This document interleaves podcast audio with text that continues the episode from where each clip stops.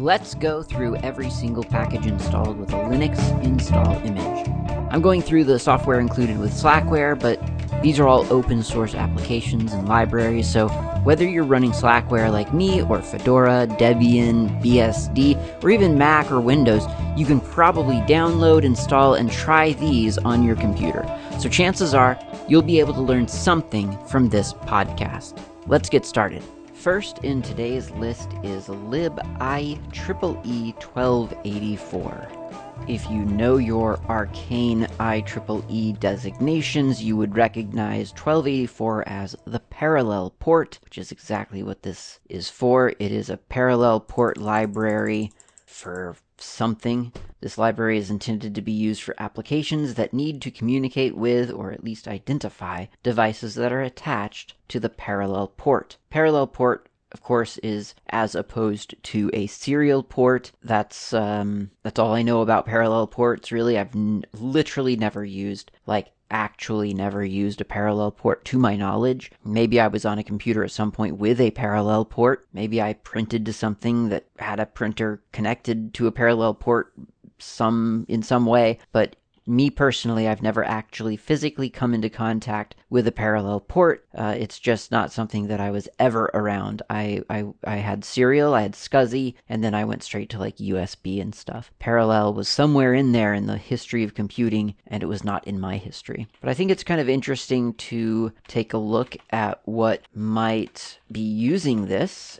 And so I'm going to look for uh, a library or uh, an application rather that utilizes this library with uh, the same command that I used in I think the not the previous episode but the episode before that for i in slash user bin slash asterisk. And of course this this excludes all the stuff in user s bin and slash bin. Doesn't matter. I don't I don't think it matters that much. Uh, semicolon do LDD dollar sign I. So that's for each file that that is found in user bin. Let's do an LDD against it. I'm redirecting standard error to dev null to greater than slash dev slash null. That's so that I don't get all the sort of uh, the false the well the the true negatives where uh, LDD doesn't work on that thing because it's actually just a shell script pointing to something else or whatever. Uh, and then pipe grep i in this case uh, grep i triple e 1284 in, in the case of other libraries, of course, I'll put that library into there. Ampersand, ampersand, echo, dollar sign I. That's a poor man's way of just really quickly seeing what the heck I just L- LDD'd. Semicolon, done. So I've got two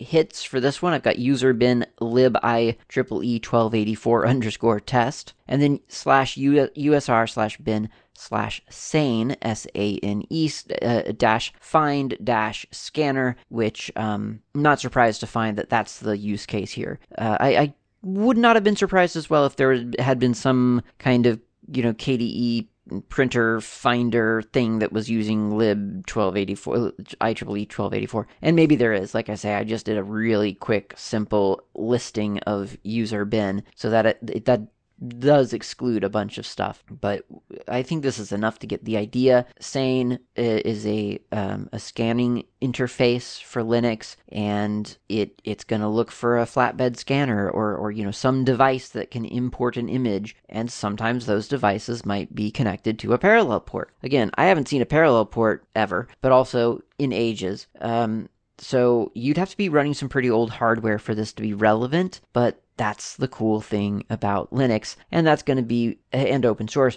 uh, and that's going to be a common theme that we're going to find today, as you'll as you'll see. Okay, so next up is lib iMobile device. This is an iOS device communication library. It's a library to help you communicate with your i devices from Apple, and there's a bunch of uh, things that that use this library. I mean, a bunch. There, uh, more than you can imagine. Um, there's, um, there's, in fact, you know what I should do is just, can I just get the grep? No, that would be silly. Yeah. Anyway, there's a bunch. So there's like, um, well, everything from KDE practically is is compiled against libI mobile device. Just you name it. Kate, yes. Um, and I'm not being, I'm not this isn't a joke. I'm, this is for real. Uh, Calligra words, yes. Cervisia, that's not even from KDE, is it? Uh, yes. So there's just it, it's just I don't know. Everything seems to be compiled against lib o my, uh, lib i mobile device, and I don't know why. I'm assuming it's because there's some kind of hook into an iPhone especially for KDE, because they have that fancy KDE Connect thing. So I'm assuming that's got something to do with this, but I don't know for sure. But everything from KDE, and then um, maybe Cervisia is from KDE. I thought that was that one application yeah, isn't it? This is like an ancient. No, it's not. Okay, it's not exactly the application I thought it was, but I think this is like a CVS front end or, or whatever it's called. C, CV, CSV? CS? No, CVS. Whatever that thing before Subversion was. Um, so yeah, mobile device. It's all over the place. And and I, I'm assuming that if you are using an i device, then the more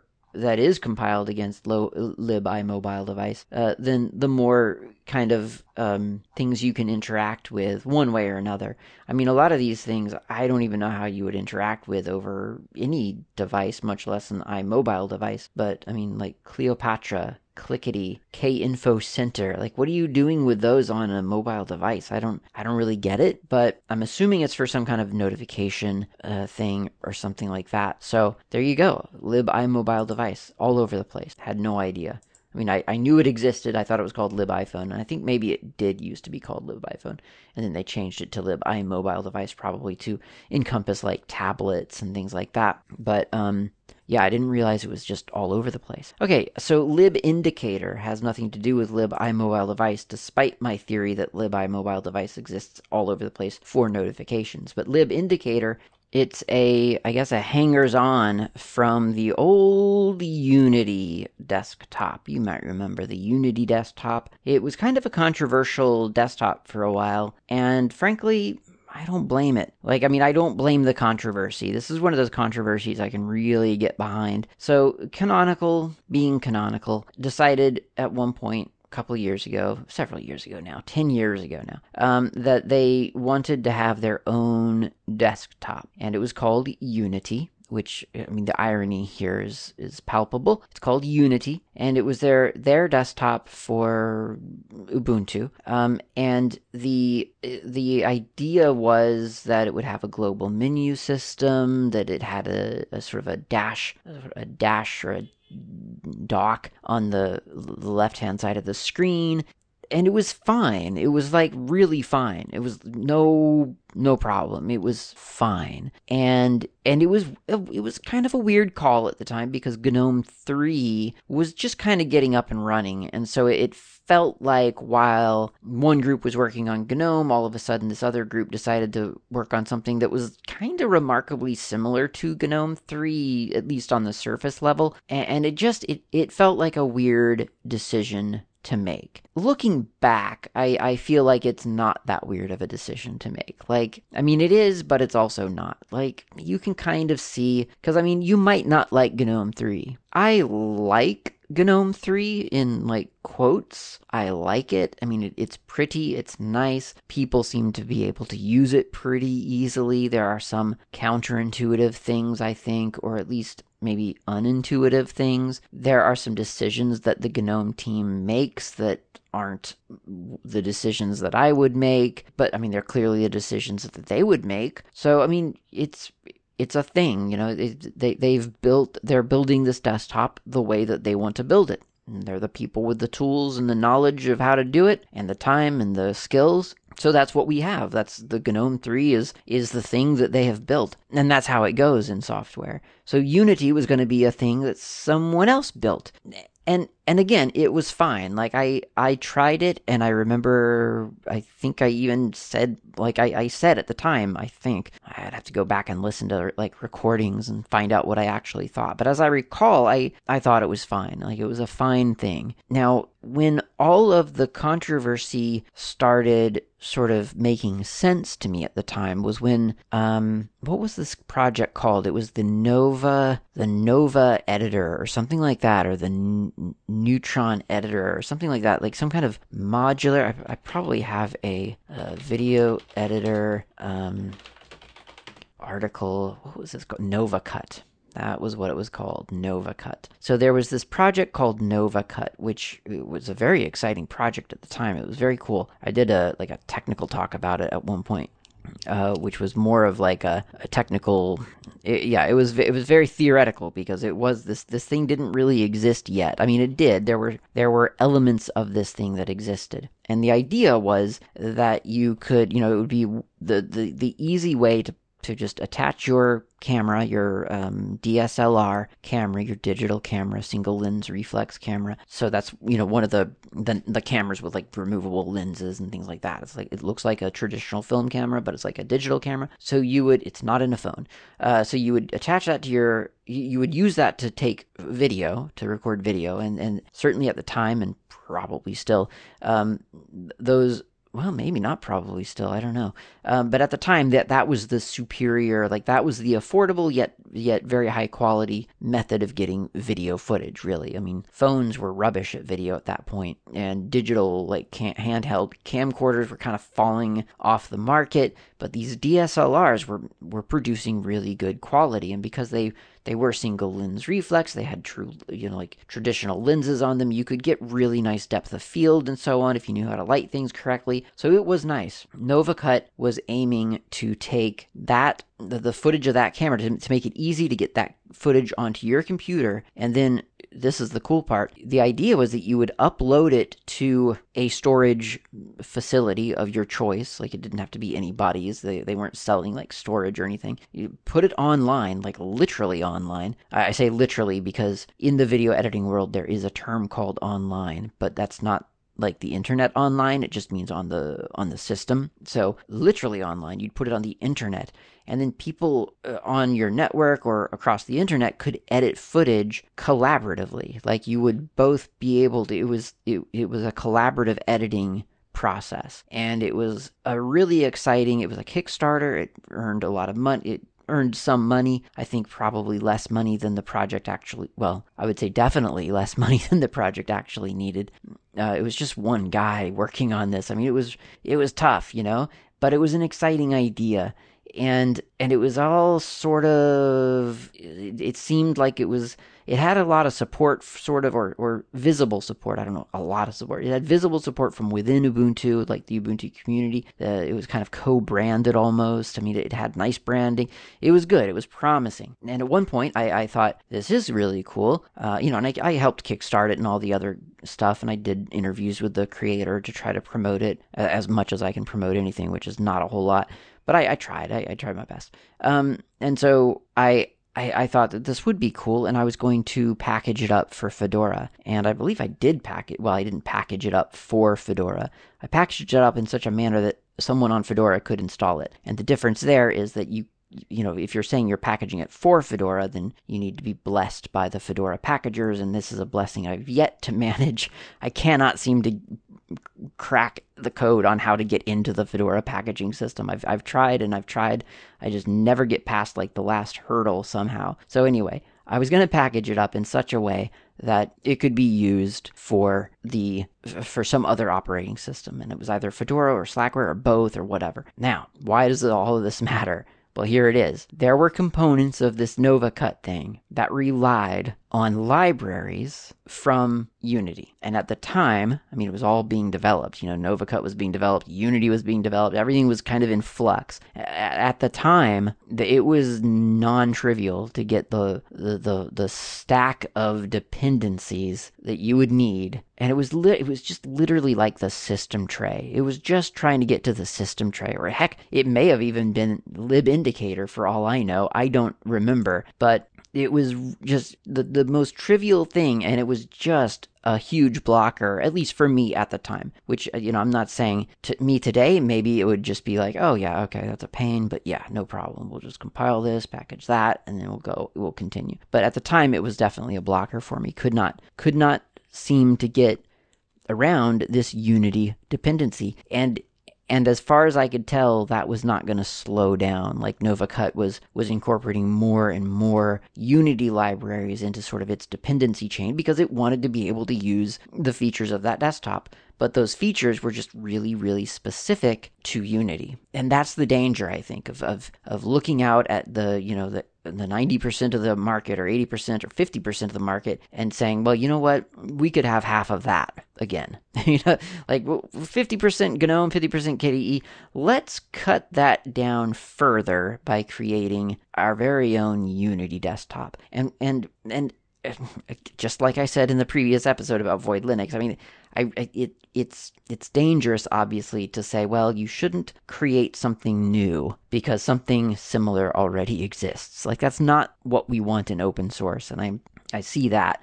But at the same time I also see how developing this this other desktop in a market or in a community that's already got lots of different things going on it can be tough. And especially, and, and I think if you're going to do that, I think there's kind of a burden on you, the programmer, to make those components either available or um, sort of abstracted. It's like, yes, I'm going to use my own thing, my own indicator system, uh, but I'm going to provide an API so that all you need to do in your code is say, hey, give me an alert. I'll translate that into my special system. That brings us back to libindicator. Libindicator hosted on Launchpad says that it is a system for a set of symbols and convenience functions that all indicators would like to use, not of real use outside of the Ayatana Indicators project. The Ayatana Indicators project, as found at ayatanaindicators.github.io or something, or .com or whatever, I think probably .io, can't read it from here. IO. Yeah, it is. Okay. Um, that is a project um, the, the continuation of application indicators, a technology developed by Can- Canonical for the Unity desktop. Application indicators are a GNOME implementation of the status notification specification, that's SNI, that was originally submitted to freedesktop.org by KDE. The Ayatana Indicator project intends to become the new upstream for application indicators and associated projects with a focus on making Ayatana indicators a desktop agnostic, meaning universal technology. So, had this existed um, at the time, uh, it's well, I mean, it's just what I said, right? It's it's basically uh, like it, it's a it, it's a it's a target, and you say I'm going to target the Ayatana indicator code or or subsystem, and I don't need to know the specifics. All I need to know is that I need this alert or I need this status symbol, like a you know like a in progress. Uh, what do they call like a little turny thing that turns around, spinny thing, spinning wheel of death or whatever. Uh, I need that. So I'll I'll broadcast over to Ayatana indicator or lib indicator that I need this thing and it will produce that for me. Completely unrelated to that and yet kind of related to that is the next one in our list, libIODBC. That's the Independent Open Database Connectivity Library. IODBC is the acronym for, uh, yes, I got that, an open source platform independent implementation of both the ODBC and X slash open specifications. It allows for developing solutions that are language, platform, and database independent. So if you go to iodbc.org, you can find out even more about it. But the the the, the idea here is that people were finding that that a lot of people are developing code for um, MySQL and for uh, Postgres and for I don't know whatever else uh, SQLite and and so on, MariaDB and, and all the others. Um, and and they each have slightly different SQL format uh, syntax, right? You know, like you, and it's frustrating because especially as a database person, not that I am, but if you've ever used a database a couple of times, um, you start to kind of get into the you start to see the pattern oh okay so i need to create a set of users all right cool let's find out the syntax for that ah, i need to grant permissions to certain tables to those users. Okay, let's find out the syntax for that. I need to create a table. Let's find out the sentence the, the syntax for that. I need to drop a table. I need to do whatever. I can create a new record. I need to associate a record. I need to do a search that that that finds all the records in this table or, or across all tables and so on. So there's all this syntax that exists out there, and it's just a little bit different for every single database, whether it's MySQL or MariaDB or Postgres or SQL uh, Lite 3 or w- whatever. And that can get obviously pretty frustrating because we're, we're all doing the same thing here. It's it, it the, the this isn't this isn't rocket science. It's just a database. There really are only so many things you can do with the database. Um, if you're doing something really really spectacular with the database, you're probably not doing it with an existing database. You're probably creating your own database or something. So I mean the the database as an object as a target, there's only so much you can really do with it. IODBC attempts to provide uh, an API so that you can, as a programmer, just target IODBC and then whatever backend people decide to use, well, now there's a translation layer between your code and whatever that backend code or whatever that backend system is. As long as that backend system is IODBC client uh, uh, compliant, or I don't know if that's what it's called. Maybe it's just ODBC compliant. But as, as long as it's playing along with the translator, you're playing along with the translator. There, you've got that that layer of abstraction. Super, super important. Really, really useful. It this is the kind of code. This and and even the Ayatana indicators. These are the kinds of code projects that really increase and preserve the the the different options that, that I think we all actually want in open source or, or in computing at all. Um, and, and this is the kind of thing that I think if a lot of the, the, the companies out there offering even non-open code, I think if, if they would do this kind of thing, like release open source um, sort of translation libraries, and some of them do, they have open quote unquote open APIs and things like that that you're allowed to to, to make calls to. Um, I, I think it would be I think I think things could be a little bit different than they are. Um, I know that when, for instance, Google was using X, uh, I forget X, uh, nope, lost it again.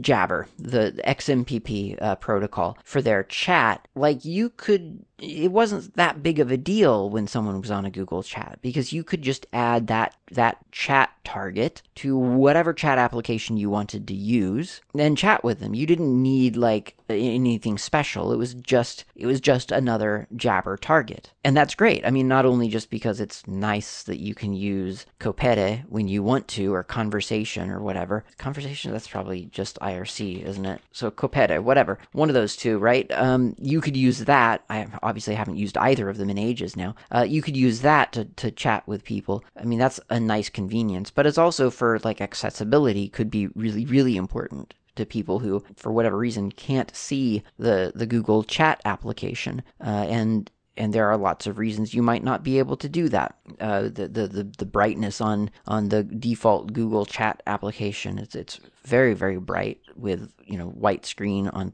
with little black text. Uh, you can change it as long as you open it in a dedicated window. You can go to Google Chat, like the, the dedicated interface, and you can, I think you can put it into dark mode. But it, that doesn't carry over into the unified um, interface in the Gmail uh, ecosystem. I know this because of, of work. Uh, so that kind of abstraction is, is really, really really key, I think, to maintaining, if not open source code, then certainly the kind of accessibility and flexibility that that really modern computing just ought to have. I mean, it's 2023. We're we're living in the future. Like we, we shouldn't this the all of these things should be trivial. Um, and it's it's libraries like libiodbc and even lib indicator that's making these things that's making it all possible. That's preserving that ideal and that's super super important. So there they are.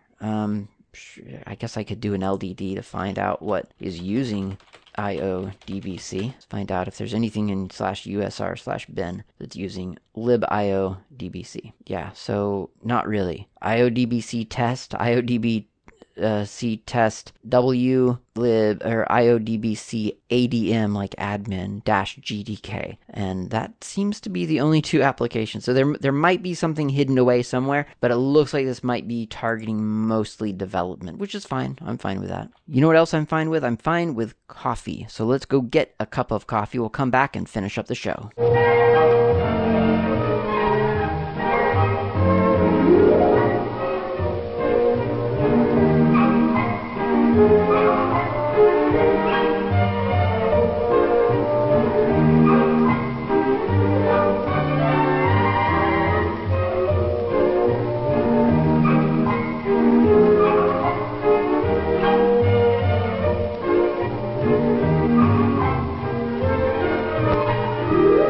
Back, and I've got coffee, and luckily I am going into the city tomorrow. Yeah, uh, and I'm hoping to stop by a sort of a, a you know a small cafe where they roast their own beans. I'm going to try to pick up a bag of um, of really good coffee. So. Uh, I, I, the, the variables here are uh, whether they're open when I'm available because I, I, have to do some other stuff in the city, like I'm going to an event. So, are they going to be available? If so, will I be in the area when they're open, and so on. So, there are variables to contend with. I don't know that it will happen for sure.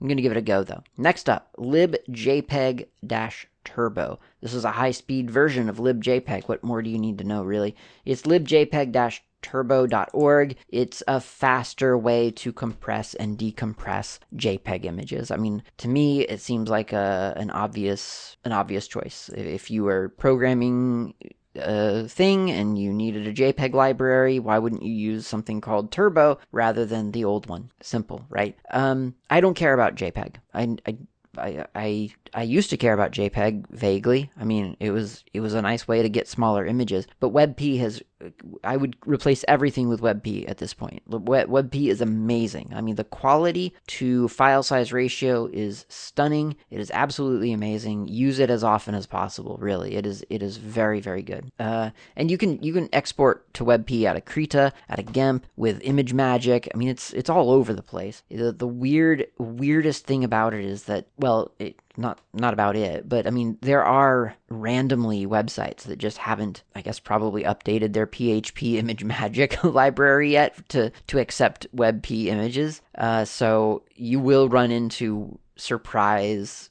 um, conflicts of you know incompatibilities. But uh, yeah webp is really really nice. It is it's really good. Uh, and it, it has been used i think i've said this before it, it, has been used for like image archiving at some some very big places that i have worked. And uh, who who who specialize in images. So they seemed to have a lot of confidence in in WebP. I, that doesn't mean anything, but I'm saying there have been places that I have worked whose business it is to do imaging and and that and they switched over to WebP pretty early on because uh, because of the size to quality ratio, the ability to do really really big images without any problem. It so yeah, I, I'm pretty I feel pretty good about it myself based on you know the opinions of um, really really smart people. Okay, so, next up after that, libkarma. That's libkarma with a K, uh, as opposed to CCRMA. Uh, this is actual libkarma, and it is the library for accessing the Rio Karma music player. So, there was for a while, and I am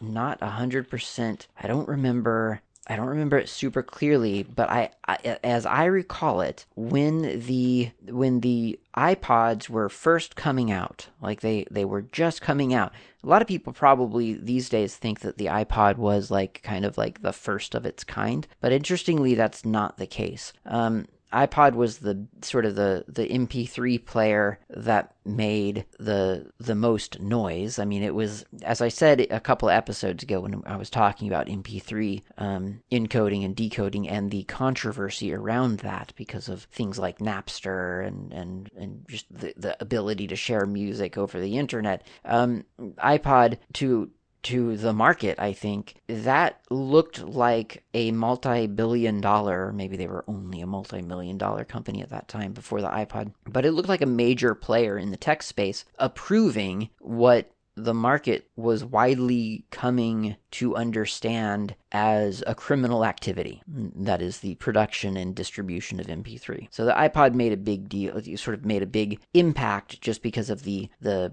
who was making it and who was pushing it. But even before the iPod, there were other digital music players. Um, I think one was called the Zen. Now that I'm thinking about it, but apparently, yeah, in fact, it might have been this the same line, the Karma and the Zen. That sounds like those are two things that would possibly have been marketed together. This one's anyway. Lib Karma obviously is for the for the Karma, uh, and it it's uh, and uh, lib karma is well it's if you go to linux-karma dot org, then you'll discover that it's a SourceForge. I think it's actually linux-karma.sourceforge.net. Yeah, that's what it is. Sorry. Yeah lib uh, linux-karma.sourceforge.net. It is a project to develop software for the Rio Karma portable music player that runs under Linux. So that's that's the goal of this project. I don't know how you know whether this project actually is still being um, developed or what, but the, the idea was that you would be able to use your little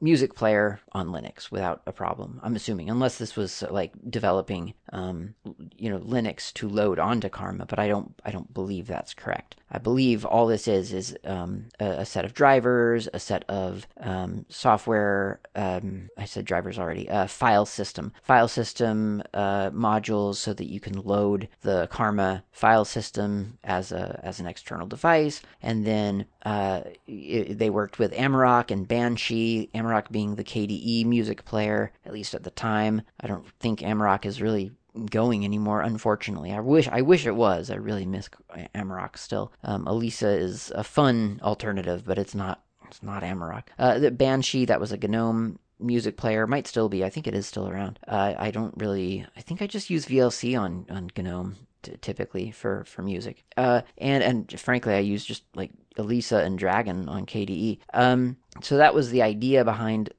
libkarma. So it is a library that will read music from your karma, your Rio Karma player, which again, I mean, I don't know exactly when the karma itself, the Rio Karma, but I, I you know, the Rio devices go way, way back.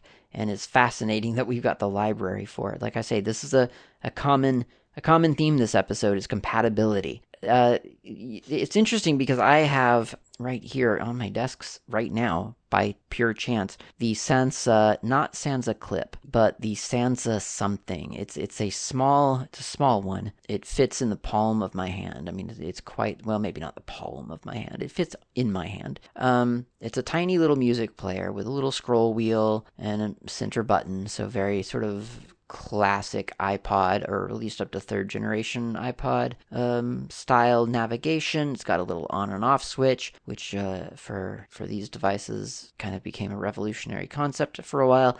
It's got an SD card slot, which is huge because that's that just never happened on these things. It's a really nice device. Um, the danger of it is that it has a you know weird proprietary cable because of course they had to do that right because iPod had their own proprietary cable so everybody else had to have their proprietary cable. Stupid. Um, but it, you know, it's a, it goes out to USB, but it, the other end, the, the end into the device is its own little proprietary thing. So if that ever breaks, then this device is useless to me. But this is a, a great little device. I enjoy it a lot. And it still works. Like it, it runs just fine. Uh, and it is running Rockbox. Rockbox being a free firmware for music players that was developed for a very long time, back in like 2006 to 2008 to 2010. I don't know. Um, it, it, it was it was really nice, and yeah, you, you had to do a couple little, you know, little a few little weird hacks to get it onto a device, but it was it, it was really nice. And then you were running just open source firmware for for whatever music player you managed to get it on. I've I've had it on a third generation iPod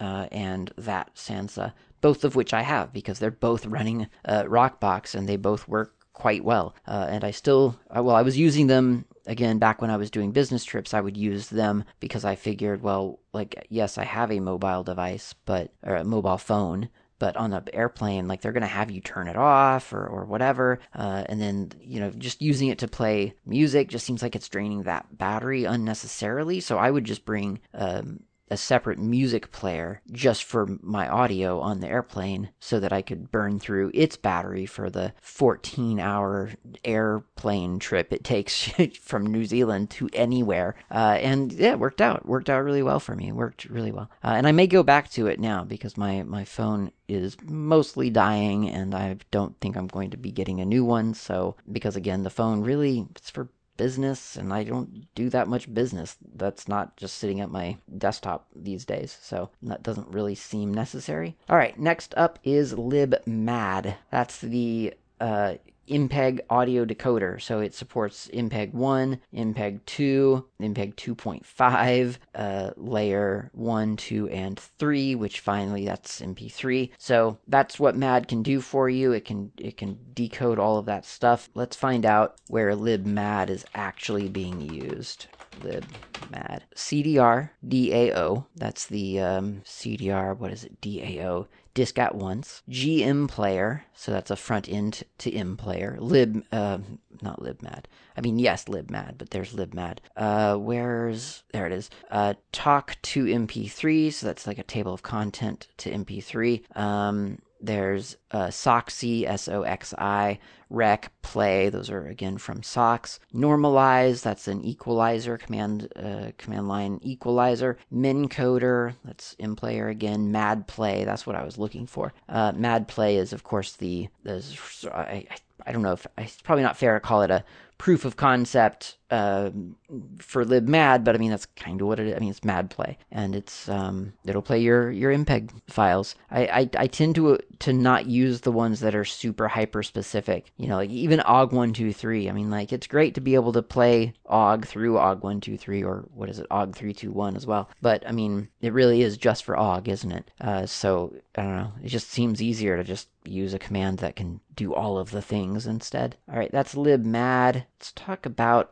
libmcrypt. This is the mcrypt encryption library. It's a thread safe, provides encryption and decryption functions. Um, it supports all the different algorithms like uh, Serpent and a, a whole host of things that I, I, just suddenly realized I don't want to have to say all the letters to. There's Twofish, Blowfish, those are pretty famous. So lots of different ones. It's Mcrypt. I've used Mcrypt before, and I can't remember what it would have been why it would have been something that I would have used, but I've used Mcrypt like really directly once. It might have been for some kind of weird token generation for work, maybe, maybe, or, or more likely decryption, probably. Yeah, it might have been something to do with with that, but um, I can't find anything in user bin that's using mcrypt. I can't find anything that in user sbin that's using mcrypt. So it seems like once again this is a mostly development, you know, included for development purposes kind of library because yeah, I've just looked in bin, sbin, user bin and user sbin.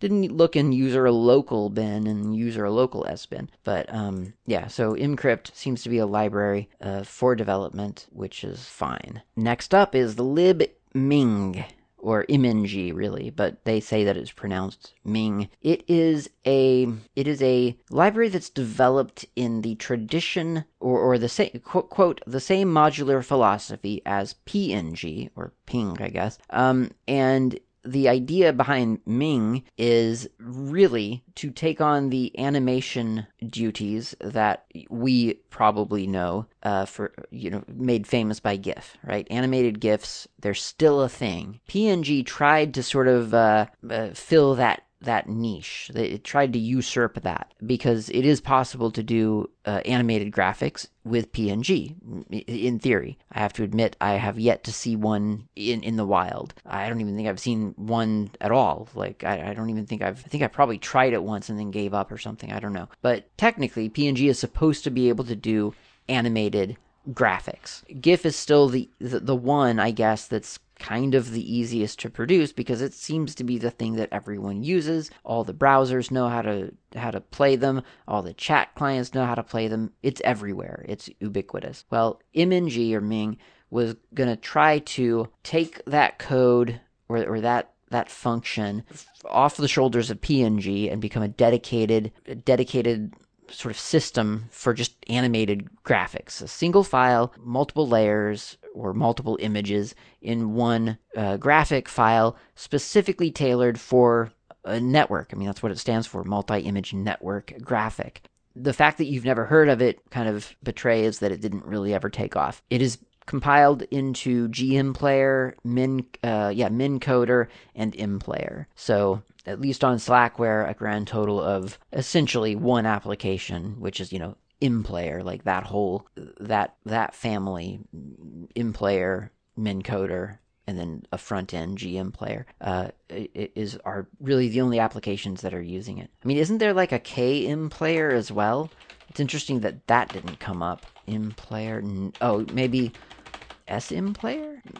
There's either no such application, which is possible, I could have just made that up, or uh, I don't have it installed, which is also possible. But that's libming. Um, nice try. It is funny that GIF just sort of, I mean, the, of all the staying powers, like that's that's some staying power, that libgif. I'm, I'm still kind of surprised that it's still, it doesn't really feel all that, it feels overutilized and underutilized at the same time. Or maybe overutilized and underserved, really, would be the, the way to say that because I do feel for as as ubiquitous as gifs are, like could you make an animated gif right now if you had to? Like right, right now? No, you'd have to like look it up and then you'd have to open GIMP and do a bunch of layers and then export it and then you'd have to export it again because you'd realize that the export that you did was way too big and then you'd have to fiddle around to try to get it the right speed and, and all these other sort of weird issues with with animated GIFs and I just kind of feel like it should be a lot simpler. I don't know. Maybe it's just a niche thing that that maybe it is simple and it's just that there's not you know I don't know where to look or something. Um, libmpc multiple precision complex library. MPC is a complex floating point library with exact rounding. It is based on the GNU MPFR floating point library that you can find at mpfr.org, uh, which is itself based on the GNU MP library, which you can find at the gmplib.org. Where can you find multi precision, the MPC library. Well, you can find that at multiprecision.org. Um, this is maths, and I don't know anything about it. This is a GNU, you know, MPC library. I just don't know enough about math to even begin to guess. Um, really, why you would want this, why you would need this, I don't know. I round up or round down depending on the rule set. Um, so there you go, multi precision libmpc. If you need better floating points, check out libmpc. libmtp is, of course, the, what is it, media transport? Transfer? I think transfer library. Uh, this is quote, a library that attempts to support Microsoft's media transport protocol. It's funny, I didn't know that MTP was a Microsoft technology, and now it makes a lot of sense because I do not like MTP. Um, it was initially based on the uh, libp2 uh, no ptp2 library and uh, libgphoto2 based on libptp2 so whatever. It, it's um it is it is a bunch of uh, sort of attempts to talk to remote devices as mm, sort of almost networked devices. And it's it's it's one of those really obtuse. I think the only thing more obtuse than this would be Apple's own method of trying to not talk to remote devices. Um, it's it's just it's this horrible way of, of just you know if if you've got a device, you can plug it into a computer. That device has a file system. Write the driver for that file system. You're done. But of course, for some reason, that's just too much. I don't know. That makes too much sense. It's too simple. So they have to come up with this media transfer protocol or iTunes or some other system so that you can sort of present this sort of abstract. I mean, I don't understand really why you can't just do the same thing uh, as a front end. You could have the front end abstraction. You don't have to have people poking around in the file system. You could just launch a front end for your users. You can you can put that into your code. Linux would ignore that, but I mean, you're not targeting Linux anyway. So for Windows, when someone plugs in their device that you want to pretend isn't a device and is actually a magical uh, interface, then you just don't you just have a DLL somewhere that says ignore this device. Use this driver though launch this front end and, and then you know give people whatever kind of illusion you want to create. Or same for apple plug it in the device just lie to your users. You do it anyway. I mean it's all it's all over the the interfaces. They they do all kinds of weird things to sort of make people believe that certain devices are a certain way. So why not with this? I don't know. Mtp i mean it it, it really is it's it seems to be basically everywhere. Like you plug in in a in a device and one of the options is would you like to talk to this device over mtp and usually if i can get around it the answer is no, but uh, unfortunately, can't always get around it. So let's let's take a look at libmpt, MTP media transfer protocol. Let's see what that's compiled into. I mean, it's got to be on um, in uh, KDE Connect. Got to be. Um, no, actually, it doesn't look like it is, or maybe it is, and it's just still thinking about it. But there's MTP album art, MTP albums. Yeah, so a lot of these things are MTP specific applications, and that's it. That's interesting. I would have thought that it would have been in Dolphin or or or something, but I don't see that. Maybe those are calling out to this ultimately, or maybe not. Maybe they don't do it.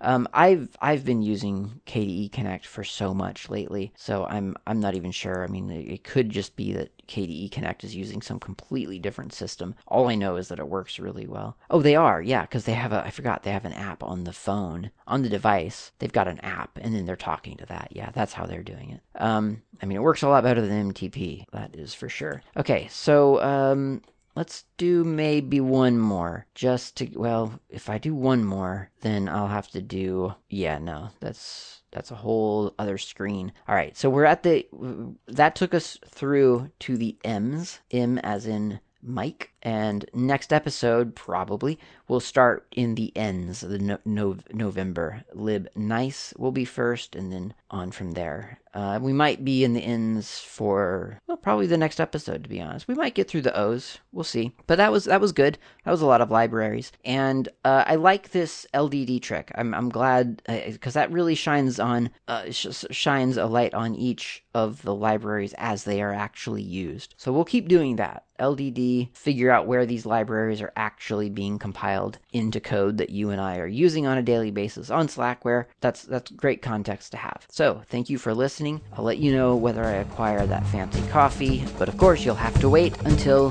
next time.